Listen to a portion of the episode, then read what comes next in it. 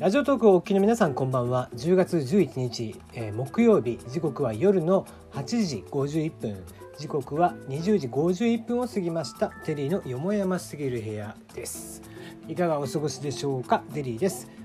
この番組は僕が個人的に気になっていることニュース話題などに対して好き勝手12分間一本勝負していこうという番組です。案内役はテリーでお届けをいたします。なおこの番組ではお便りや感想を募集してます。ツイッターで質問箱用意しております。ぜひ送ってください。ナナミュージックのリクエストふつおたもお待ちしております。はい、えー、週は、えー、もう今週も木曜日になりましてね。あと、えーまあ、通常通り平日勤務の方は明日までということで、はい、今日も張り切って記事を見ていきたいなと思うわけですが、えー、ビーガンっていう言葉知ってますか？あのベジタリアン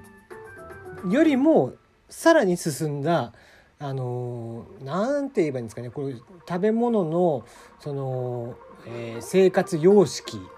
えー、絶対菜食主義と言われるビーガニズムという言葉があるんですね。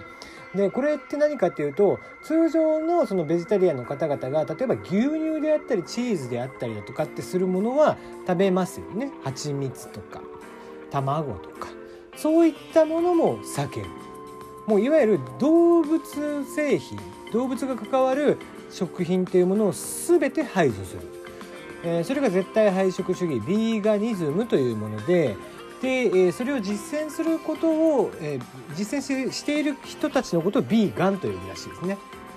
で、えまあ、ビーガン、えまあ、僕には全く理解できなくて、うん、だって卵もダメ牛乳ダメチーズダメってさもう生きていけないじゃん。それやめるって結構しんどくない？うんまあまあもともとね俺はこう野菜嫌いなんでまあそんな生活もししろってなったらもう本当に多分あのインゼリーとかねウイダインゼリーって今ウイダーって名前つかないんですってインゼリーって名前なんですけど、まあ、それはいいんですが、えー、インゼリーとかで食っていかないとさ生きていけないわけですよこっちは。それとも本当お茶とかだけでしょやってられんよねそんな生活。ね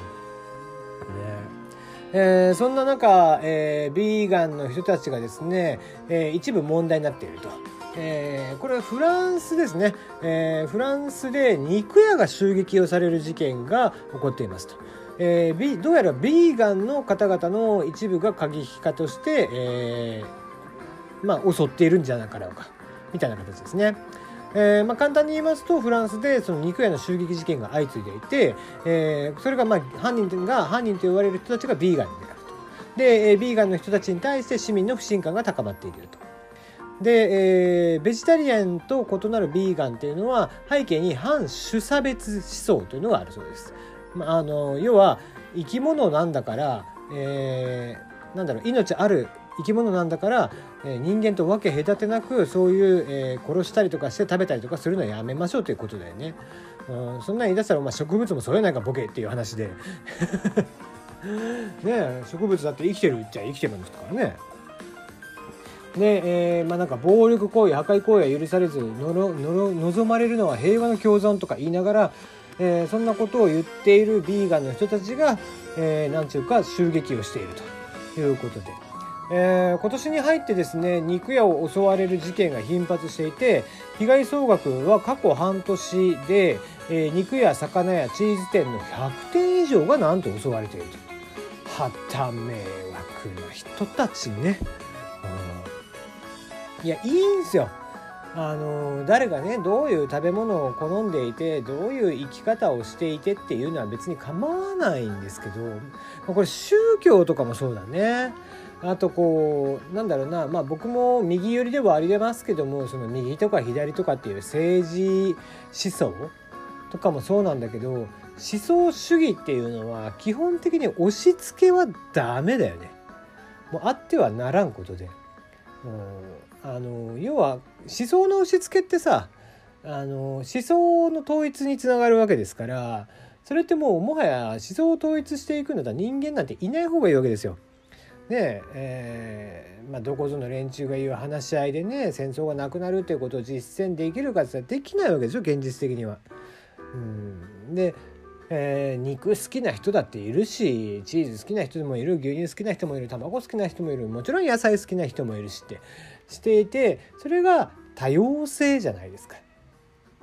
ね、その多様性の中でじゃあ、えー、どうやってお互いが共存していくのかみたいなことの方が重要で宗教の多様性もそう性のしゃべ多様性もそうだけどその多様性をお互いに尊重していく中で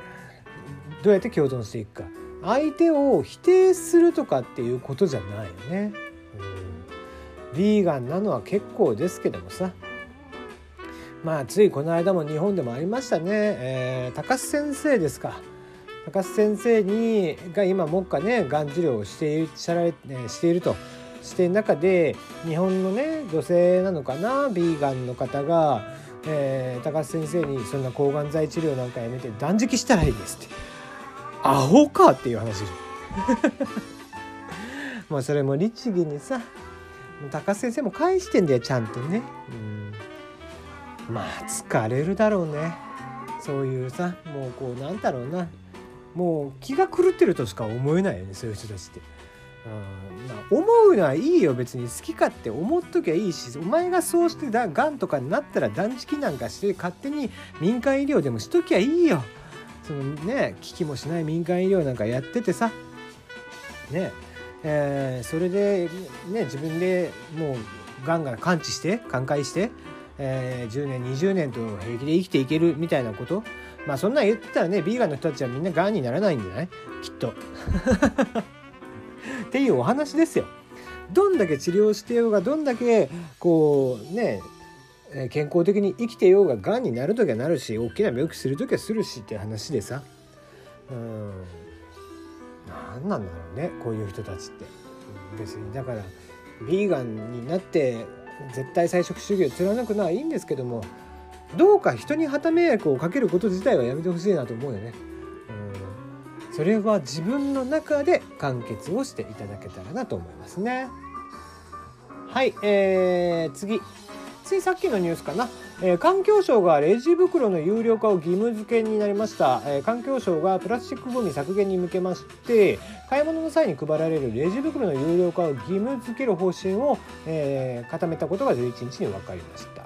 えー、関連法の改正を視野に入れて今後具体策を中央審議会で議論するということなんですけども、まあ、それに伴って、まあ、おそらく、まあえー、1年ぐらいで、えーまあ、決まってってということなのかな。うんえーまあ、このね有料ゴミ袋のさ有料化っていうのも実際のとこどうなのかってとこなんだよねこれ実際効力とかっていうのを効果っていうのを見た時に実はそんなにね効果がないっていう話もあるんですよ。それなんでそういうことになるかっていうとあの例えばじゃあゴミ袋有料化にしてってしましたって実際じゃあスーパーとかコンビニとかで発行されるゴミ袋は少ないかもしれないと。ただ家ではさやっぱりゴミ箱とかにゴミ袋とかって使うわけじゃんゴミ袋として使うわけじゃん。でその買い物袋を家に帰ったらゴミ袋として使っていたものがそれがなくなってじゃあどうなるかっていうと例えばコンビニとかに売っているまとめて売られているビニール袋を買うんだって。だから実はそこまで減ったかって言ったらそうでもないともちろんね絶対的にこう全部のものをビニール袋というものそのものをなくすってなったらもっと効果は高いとは思うんですけども別にそれを作ること自体を止めれるわけではないわけですよ。その代用品って何なのかとかっていうのもあって。で、えー、もう一つ例えばお店側のデメリットっていうのも大きくてえー、この買い物袋とかっていうのをなくした場合に、えー、まあ、みんなにマイバッグを持ってきてもらうわけだよね基本的に普通のバッグであったりとかってする自分のご自身のバッグをお客様ご自身のバッグを持ってきてもらうんだけどそのせいで万引きの件数が増加してるんだって。で、えー、結局みんなマイバッグに入れなきゃいけないわけでしょ？それを最初から持ってるわけじゃん。でそこにさ詰め込まれちゃってたら結構その万引き G メンの人たちでも判別がすごい難しいらしくて、えー、そういった問題とかもあってまあ、一概にね、まあ、もちろんその国としてじゃあどうするのかってした時に、まあ、一般的な流れ昨今ねそのプラスチックストローとかもなくしていこうとかってしている動きがある中で国としてのその CO2 削減の動きとして何もしないっていうのも確かにそうなのかなって何何かしらやらなきゃいけないのかなみたいなことは、えー、あるんですよあるんですよ。ただね実際のところどうなのかな効果が果たしてあるのかなっていう感じがありますね。はい、えー、なんか時間がなくなってきたね。えー、これまた疲れるやつがいるね。動画再生を増やしたい。239キロでアクアの走行、えー、東京アクアラインですね、えー、視聴者通報で在宅起訴ということで、えただのバカがいましたと。減らないね。だからこういうことばっかりするやつがいるからさ YouTuber のイメージはいつまでたってもバカしかいないみたいになるわけですよ。はいえ最後かな、えー、Twitter モバイルアプリ、えー、iOS、Android 両方ですけどもモーメント作成機能を終了ウェブ版は引き続き提供へということで、えー、Twitter が iOS および Android 上でのモーメント作成機能を終了すると、えー、発表しました。えー、この分の、えー、開発に関しては他の部分に注力をしていくということで、まあ、例えばニュースとかイベントとかを発見するモーメント機能っていうのを作ったんですけどもな全然使われなかったということですね。だって使い方わかんないもんねあれね。なんかなんでこんな機能を無駄に入れちゃったのかなって思ってましたね。これ使われないんじゃないかなって思ってたら案の定確かねモーメント機能ができた時に僕 Voicyかなんかで喋ってんじゃねえかな。でその時にもういらんよねっていう話したら案の定早々になくなるということです、えー、よかったらいいねシェアなどをしていただけたらありがたいです。